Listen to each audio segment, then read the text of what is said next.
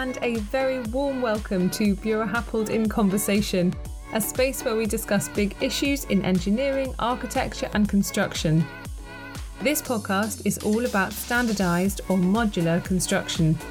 Does the standardisation of buildings create sterilised environments? If we were able to build 10 schools for the price of one, and the compromise was that these schools all look the same, would we accept that? To discuss all this, I'm going to hand over to Alain Waha to lead our discussion and introduce our guests.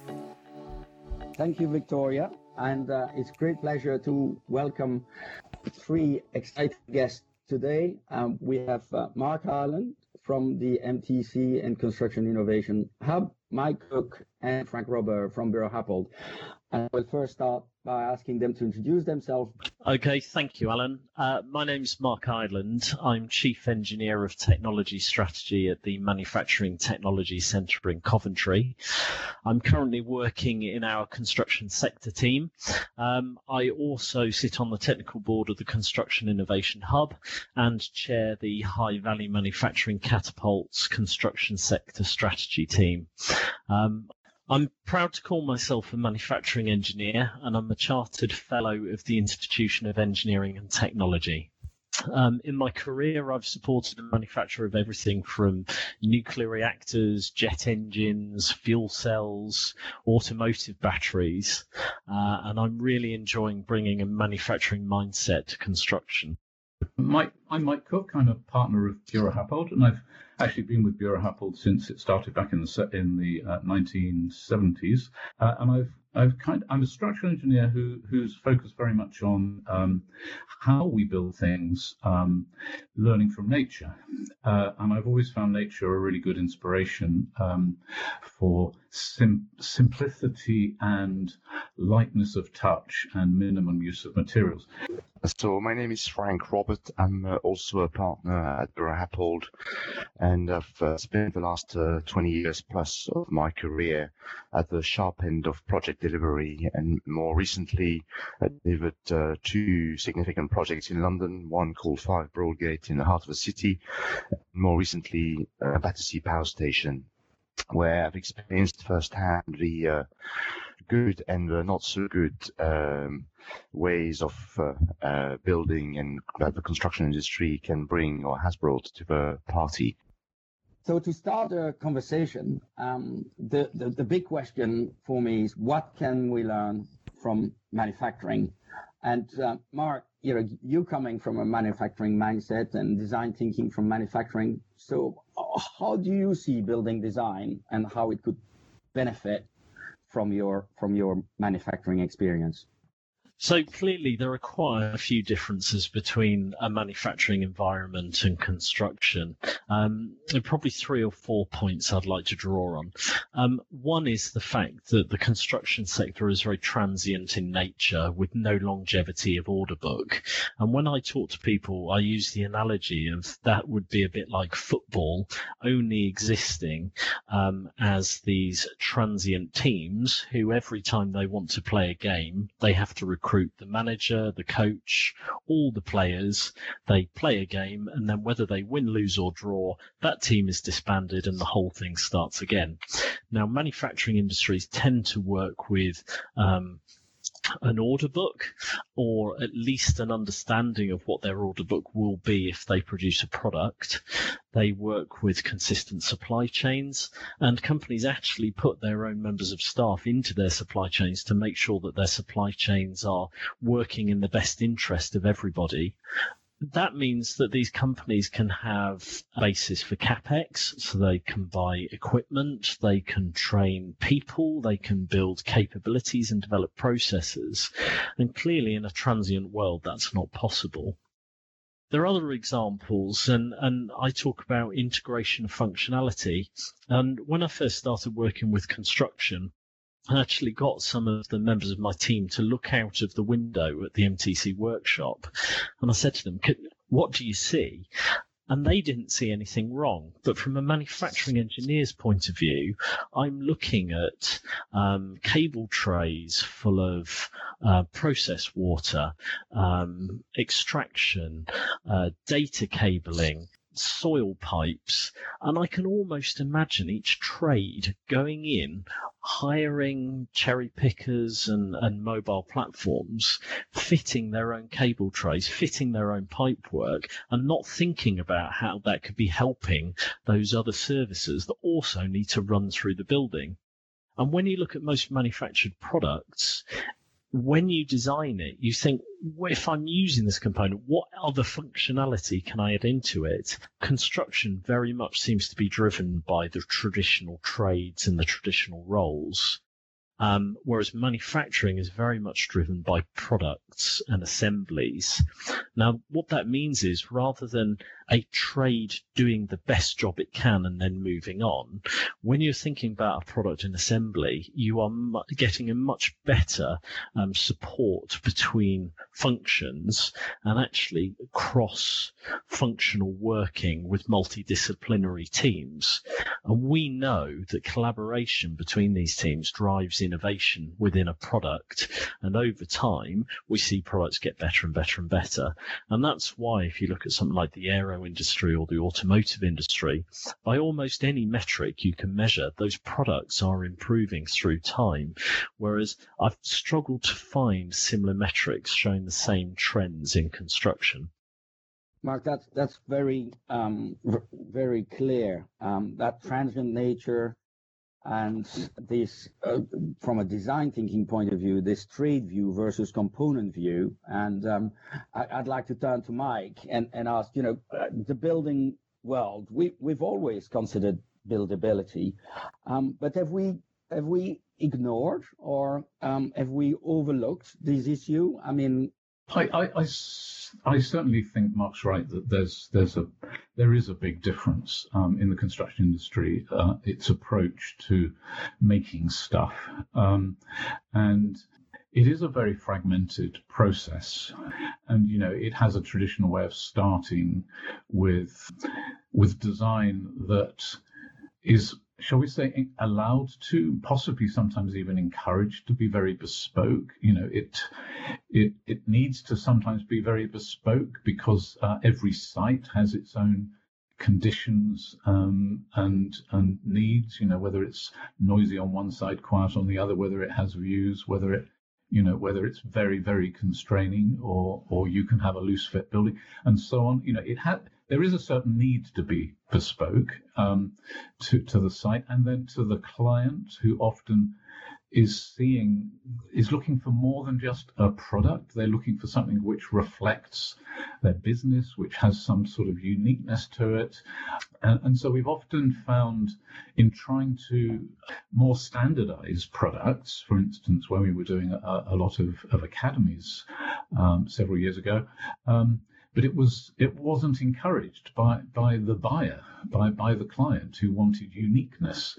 Uh, so it, it you could say it starts there at the very beginning, uh, where where we're in, encouraged very often to to make something that is is very bespoke and responds incredibly well to its to its context. The challenge for us perhaps is to still allow a degree of of of that um, one-off bespoke nature in our buildings because um, that is that is something that gives people pleasure, gives gives maybe commercial value, um, and it does respect the nature of the sites. Um, but it, it, the question is, how do we bring in, how do we perhaps reduce the level of interfaces between all the different people, the the designers, the the supply chain, which is very very complicated, that actually delivers the product, and then actually putting things together on site.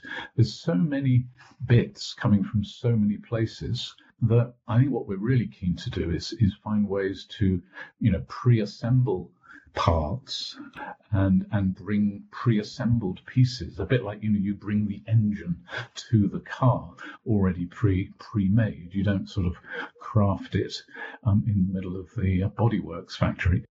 One of the key challenges in, in uh, construction industry is managing the interfaces between the different trades where because of uh, risk and uh, apportionment of risk and the, the, the wanting to manage them adequately, and as well procurement, often um, the interfaces between packages is not managed in the way that it should be.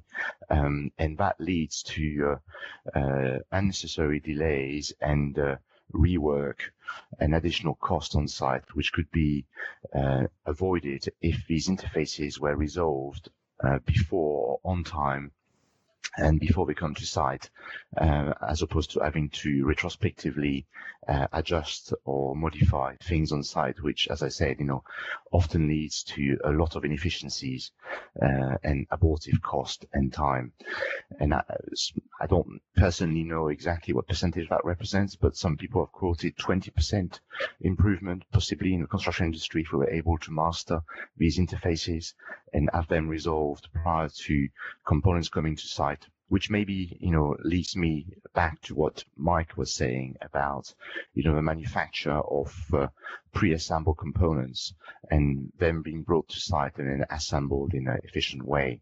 Uh, with that, obviously, one needs to take into account the logistics uh, and the size and the weight of these components because unlike you know the car industry, some of these components can be very heavy and therefore difficult to transport and assemble on site.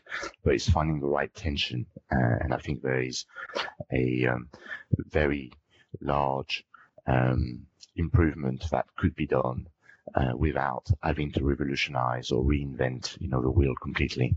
Yeah, so it's really interesting, and I've been thinking about this a lot since I started working with construction, and I've I've come up with two different views on terms that I'm sure everyone's heard, and those two terms are mass customization and mass personalization.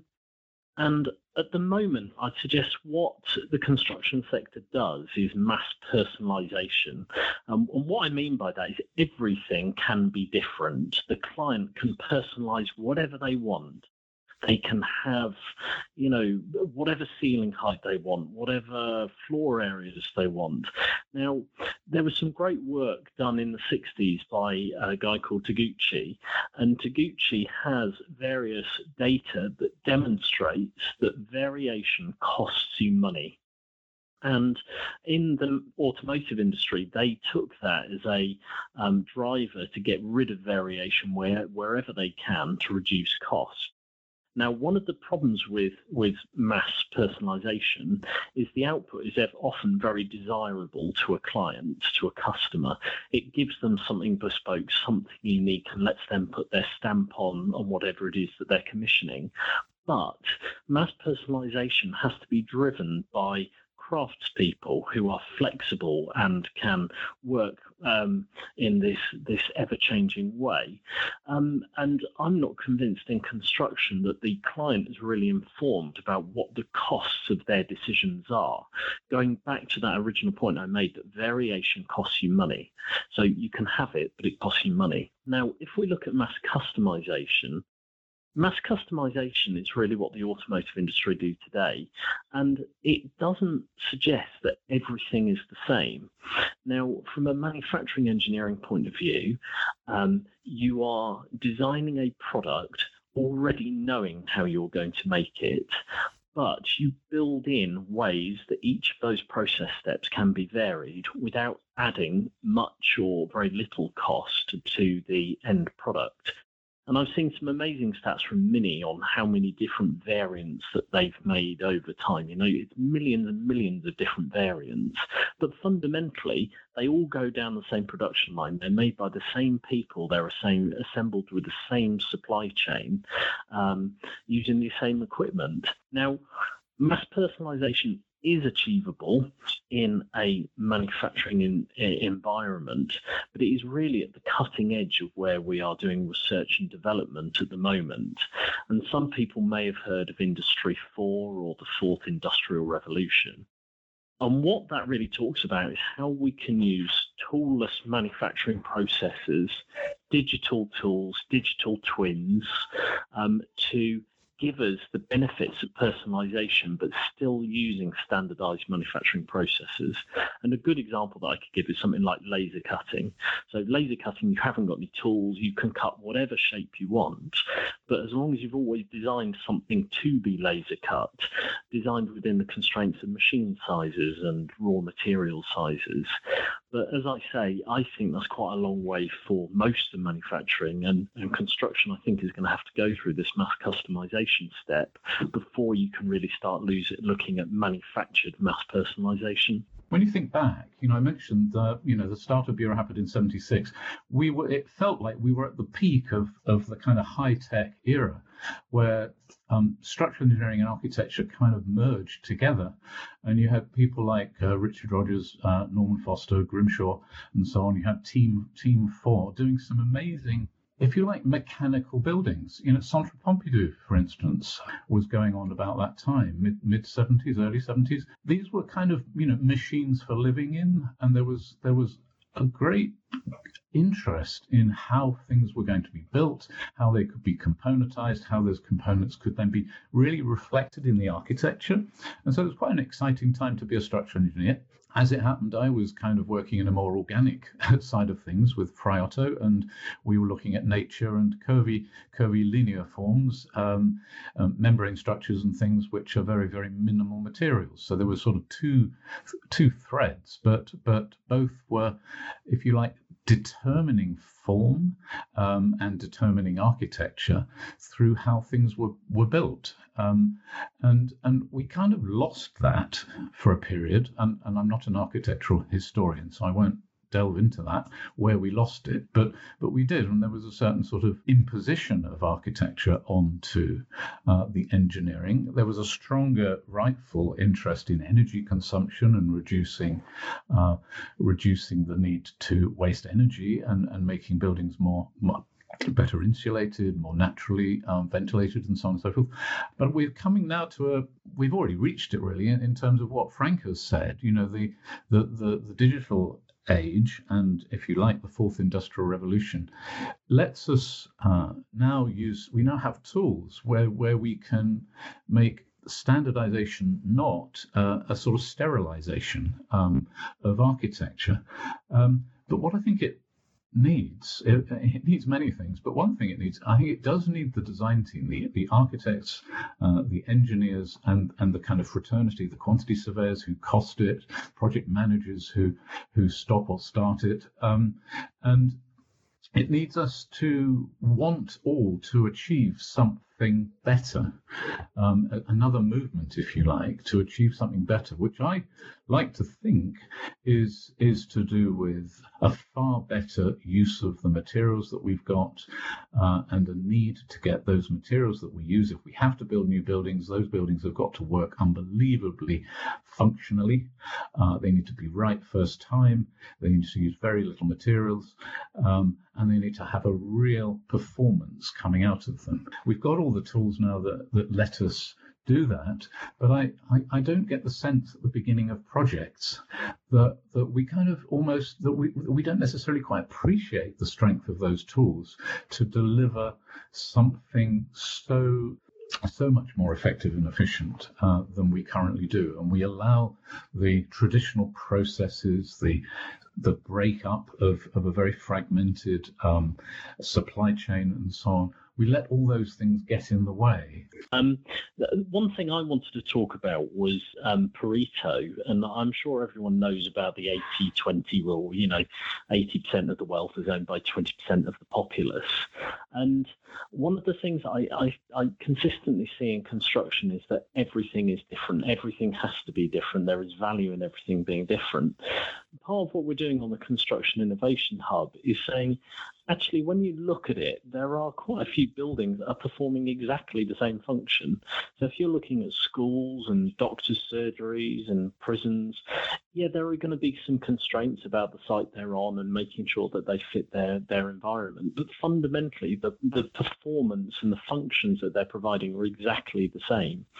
Um, but at the moment, everything's so fragmented. The lessons learned to, on one exemplar case are not necessarily rolled across to every time we build a school. Now, Department for Education are really forward thinking on this and are doing programs like Gen Zero to help try and capture some of these lessons learned. But what I want us to start start thinking about is this whole Pareto approach and saying yes, the the twenty percent, you know, these exemplar buildings that are going to be aesthetically beautiful and architecturally groundbreaking are always going to have to be very bespoke and very personalised. But for the day to day of what we do, how can we start looking at where we have got standardization, making sure we can mass customize so that we don't just produce everything exactly the same, but achieving those benefits from, from the manufacturing industries that I've talked about. Now, just to give an idea of the scale of opportunity, one of the examples that I use um, is the automotive industry back in about 1912, 1914. Now, back then, a Cadillac was one of the best cars that you could buy. They were mass personalized, so they would make a different body for every um, every consumer if you wanted it.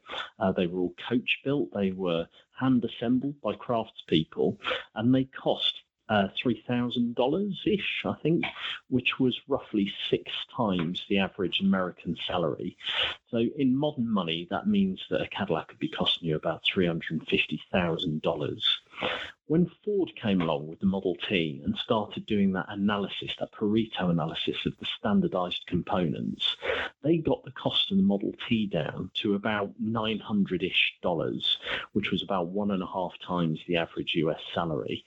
Now, that's before they started doing all of the time and motion study, um, process flow lines. And by the time they'd finished that, they'd got the Model T down to $300, so a tenth of the price of a Cadillac. When you do this Pareto view, and you say, actually, what is it that we want from schools? Do we want them to be aesthetically beautiful and, and architecturally groundbreaking? Or actually, would we like 10 schools for the price of every one? If that has to come with a compromise that everything you can have anything you want as long as it's black, is that a compromise worth making? Probably not. But if we can have mass customization and we can still have a level of personalization and making everyone look and feel different, then you know how close can we get to to the uh, ten schools for every one? I think there is huge uh, improvements that we can bring uh, to to this process. And as I was saying at the beginning, you know, if I think for me the one of the key differences which leads to this m- much better efficiency in uh, well, one of the key differences which leads to this much better efficiency in the car, manuf- car manufacturing compared to the construction industry is that you've got a true ownership of the whole process. I mean, yes, you know, you will do some market research as to what your customers want in the car industry, and then you will spend quite a lot of time developing a product around maybe a, a common chassis, um, which you can then customize or, you know, add bits to it, um, to make different cars from a, a similar base. And, um, I think we can learn a lot from that in the construction industry, where, as you said, if you take a, a, a school, for instance, all the classrooms are the same. You know, they are 49 to 50 meters square because that's the space you need to accommodate 30 children. Um, and a lot of the functions are also the same, you know, from one end of the country to the other. So there's absolutely no reasons why we can't achieve a much better efficiency in uh, and also certainty of outcome for our schools. Yes, I, I, I agree, Frank. I, I think the the one of the big uh, uh, things hurdles that we have to get through is is is this traditional procurement route of um, uh, which is about you know be, creating something which we can go then to the market and and have competitive tendering against it, and then go forward and then sub sub parts of the building which we can then competitively tender and so on. And it's it's so fixated by by a kind of making sure we get the lowest cost for everything um, at every stage. It gets broke. The process is is driven by that sense that economy lies in fragmenting and getting competition of every piece. Um, instead of sort of standing back and recognizing ultimately the better outcomes could come if we had if we had one product creating process for, for, for the building without all those breaks uh, which cause so much angst at, at every at, at, every break.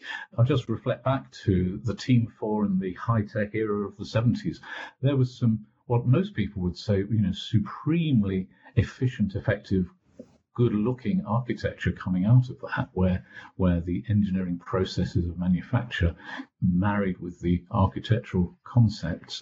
And, and, I, I, feel that there's a lot to be said for for that kind of approach and, and recognizing is celebrating, if you like, the architecture of making that comes from the making processes uh, could be the could be an important step as well as as well as um, a much greater rationalisation of, of procurement.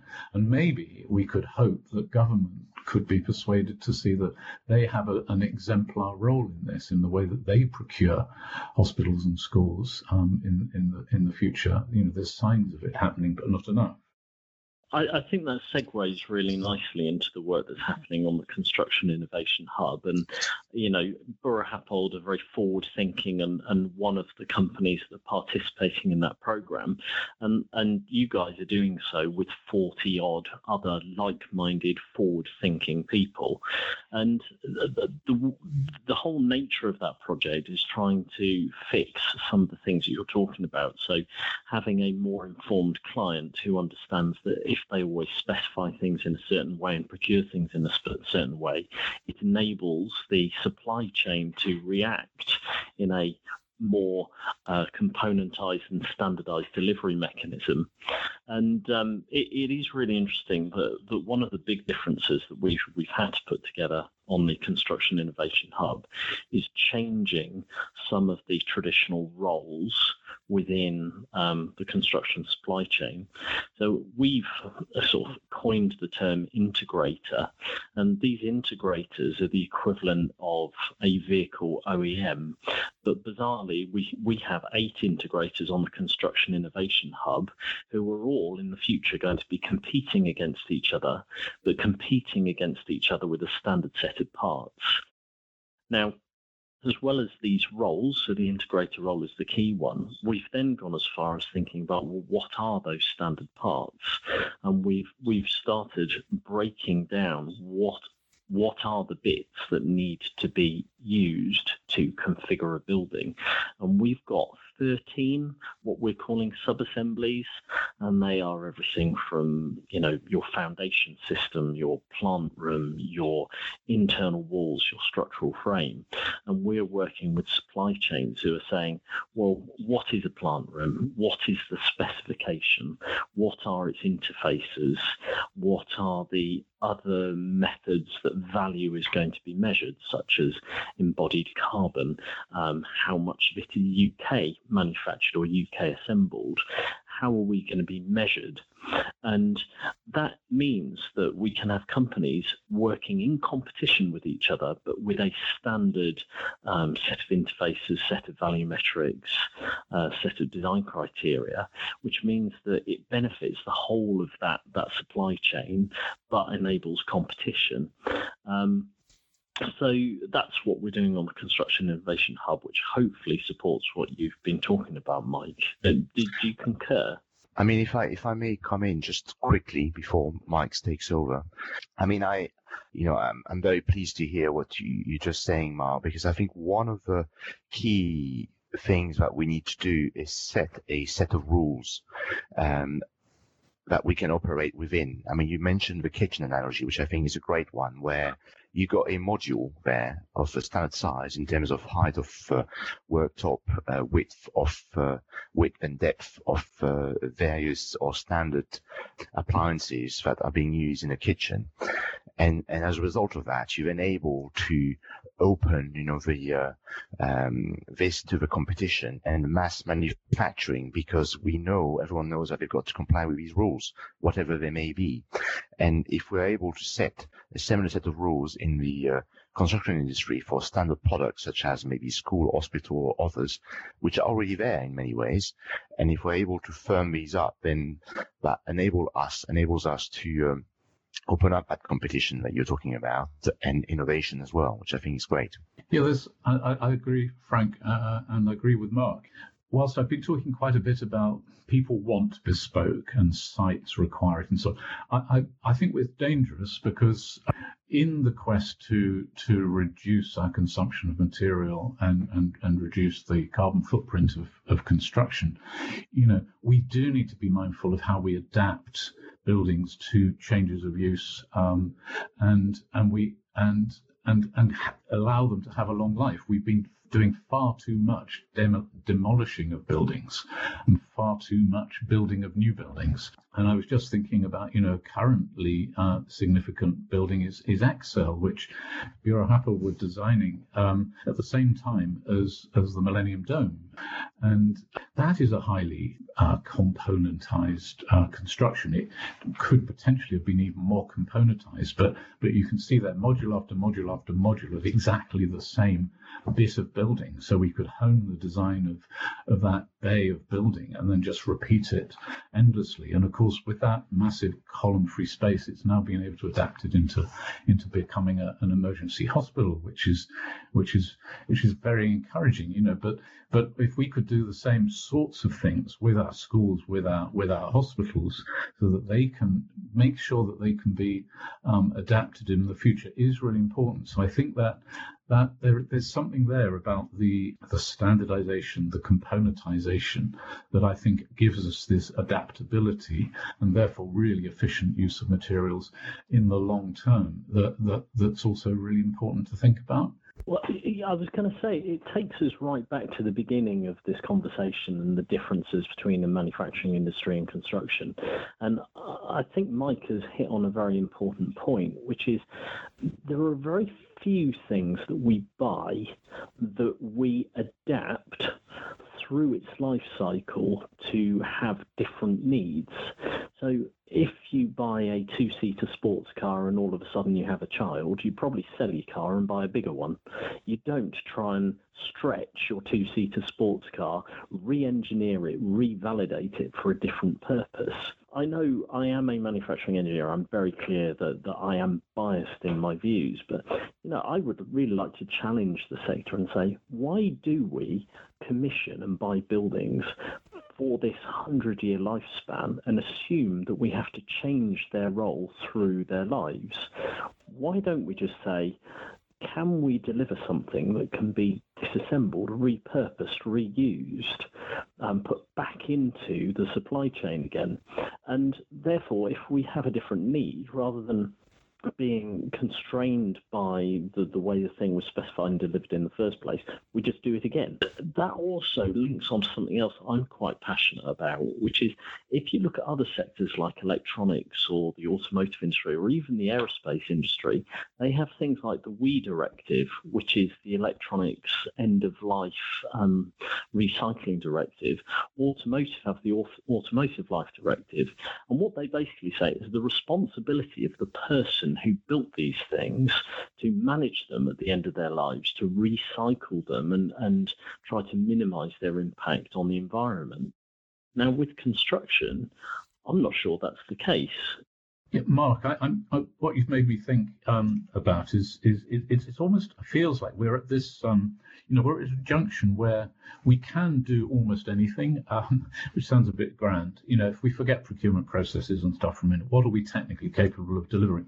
You know, we can go into a a highly componentized, standardized, um, modular forms of construction that can be de, you know, pulled apart, um, flat pack or volumetric, pulled apart, reassembled, reused, so that we never have to build any more components. We can just just keep reassembling them. But also with with our computer controlled machinery and and design processes, we can produce um, you know a a highly complex um, or, or, organic looking form out of a kit of parts, say like the like the British Museum uh, roof, um, you know, highly organic form, but built out of components which could perhaps be reassembled.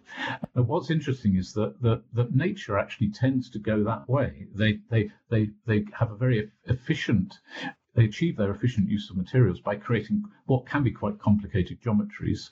You think of the, the spider's web; it looks at the the location of where the bush and the tree and the sort of is, and and and the, spider makes makes a web that that fits that that that geometry and puts down its um, supports where where it can, um, but always using the same processes. So it's interesting that nature tends to go in in in that direction. But but probably if you think about it their reuse does tend to be throw it away or in a spider's case eat it um, and then make another one every every time.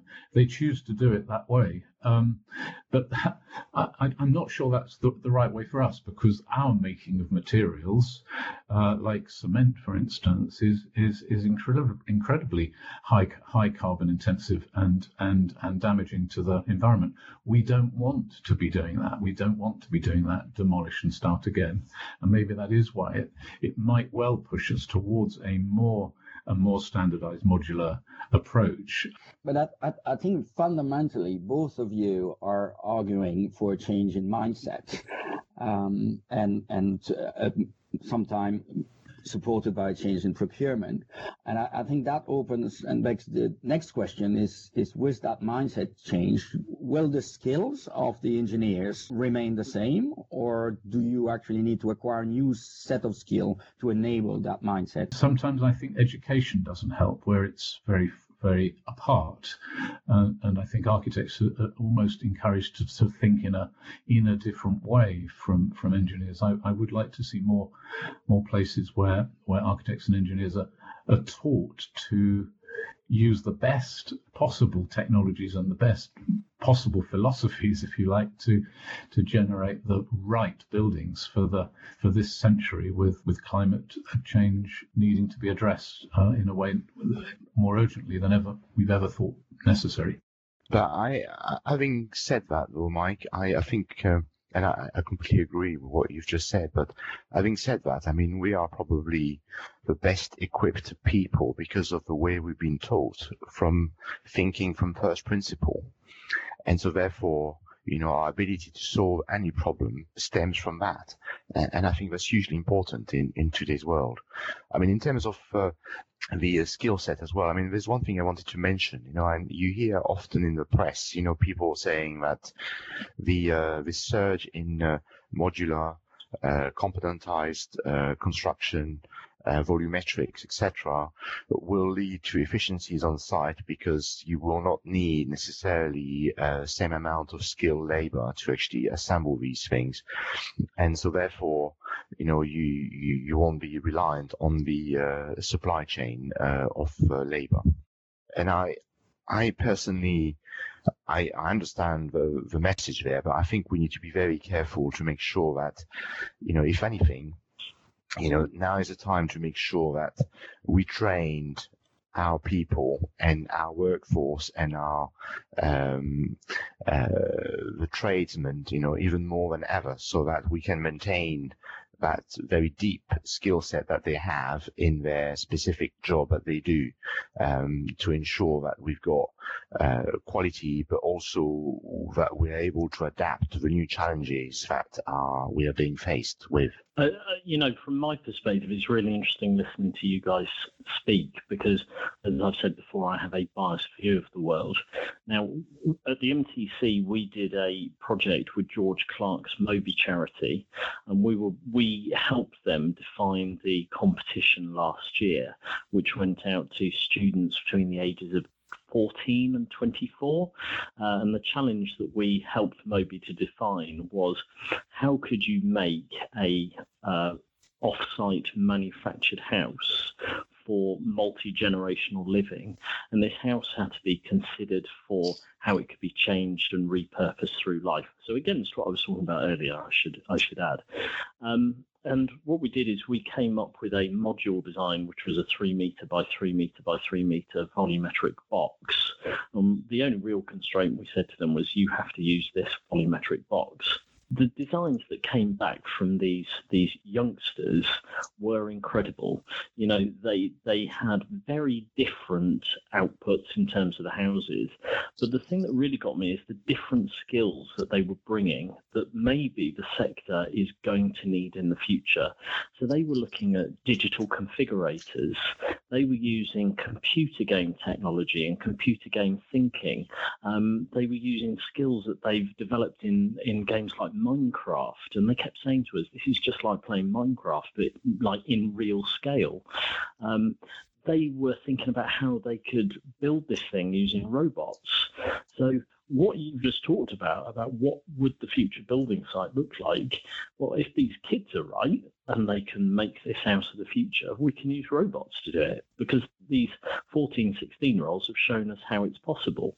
Now, the final point for me on skills um, really comes back from linking the people who are doing the doing to the designers. And I used to work for a uh, plant manager who was ex Japanese automotive. And um, when when he was mentoring me, he was saying that when they um, built the first cars of a new design, they would take the the people off the assembly line, they take them out to Japan, and they would build the car or series of cars, usually about a thousand, out in Japan. All of the people that he took with him were fully empowered to say, I'm not going to assemble, I'm not going to accept your design because I can't assemble it in volume. And therefore, you have to change this design. And the point I'm trying to make is where the empowerment comes.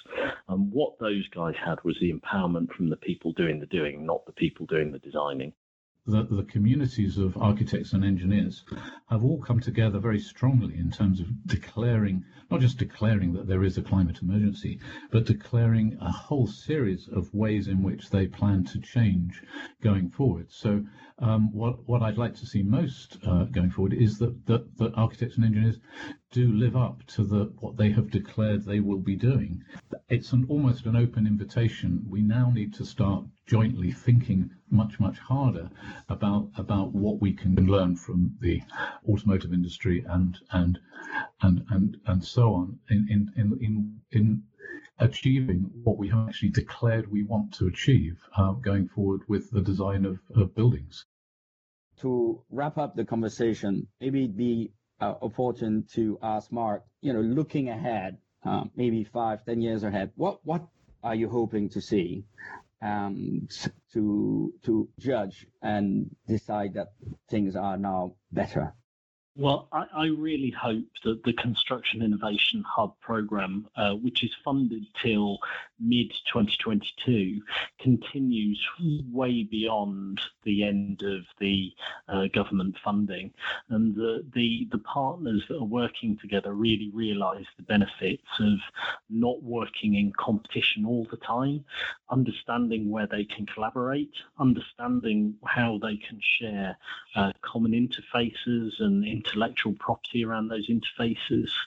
They can really get a better handle on uh, longevity of their order book, allowing people to make capex decisions, to train up multidisciplinary workers, and ultimately be delivering buildings that maybe aren't. Uh, one, uh, sorry, 10 for every one where we are now, but at least a, a real step change in terms of uh, delivery performance, in terms of cost, quality, uh, um, embedded carbon, recyclability, UK uh, manufactured and assembled content, all the other value metrics that we need to develop over the next couple of years.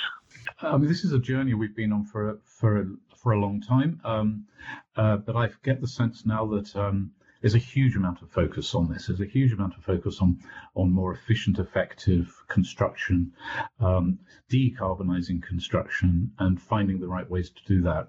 So I see Buro Happold I, I would say honing what it does, and and and I would say speaking more more positively and strongly with clients, with with architects, other collaborators, about ways in which we can deliver better quality, um, better price, and a much uh, more planet responsive construction.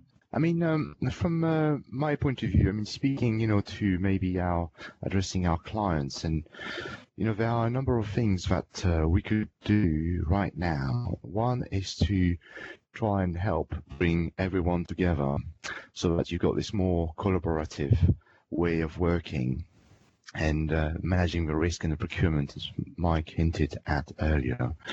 And then the other one, which I think is very important and will help tremendously, and then the other one is trying to help as well uh, us lead the way by standardizing certain um, some of our buildings. If you take, for instance, a commercial office building in the city of London, at the moment, you know, you will have different types of grids of columns um, leading to different types of components. And if we were able to maybe converge towards uh, a more standardized uh, grid, say a 9 by 9 which now uh, many developers start to um, adopt as a basis for their design. You can then really start honing in, you know, these components we talked about and really standardize them and understand how they're going to come together to make them a lot more efficient and pare them down to the absolute bare bone of what it is that they need to do which will lead to loads of efficiencies in terms of materials from a carbon point of view, but also assembly. Thank you, Frank, and thank you to all our guests for taking part in this fascinating discussion into the standardisation of design. If you want to learn more about this topic, download another recent BH podcast looking at the data side of modular construction. It's ready to listen to right now. You have been listening to Buro Happold in Conversation, the podcast where we tackle big issues facing the engineering and construction world today.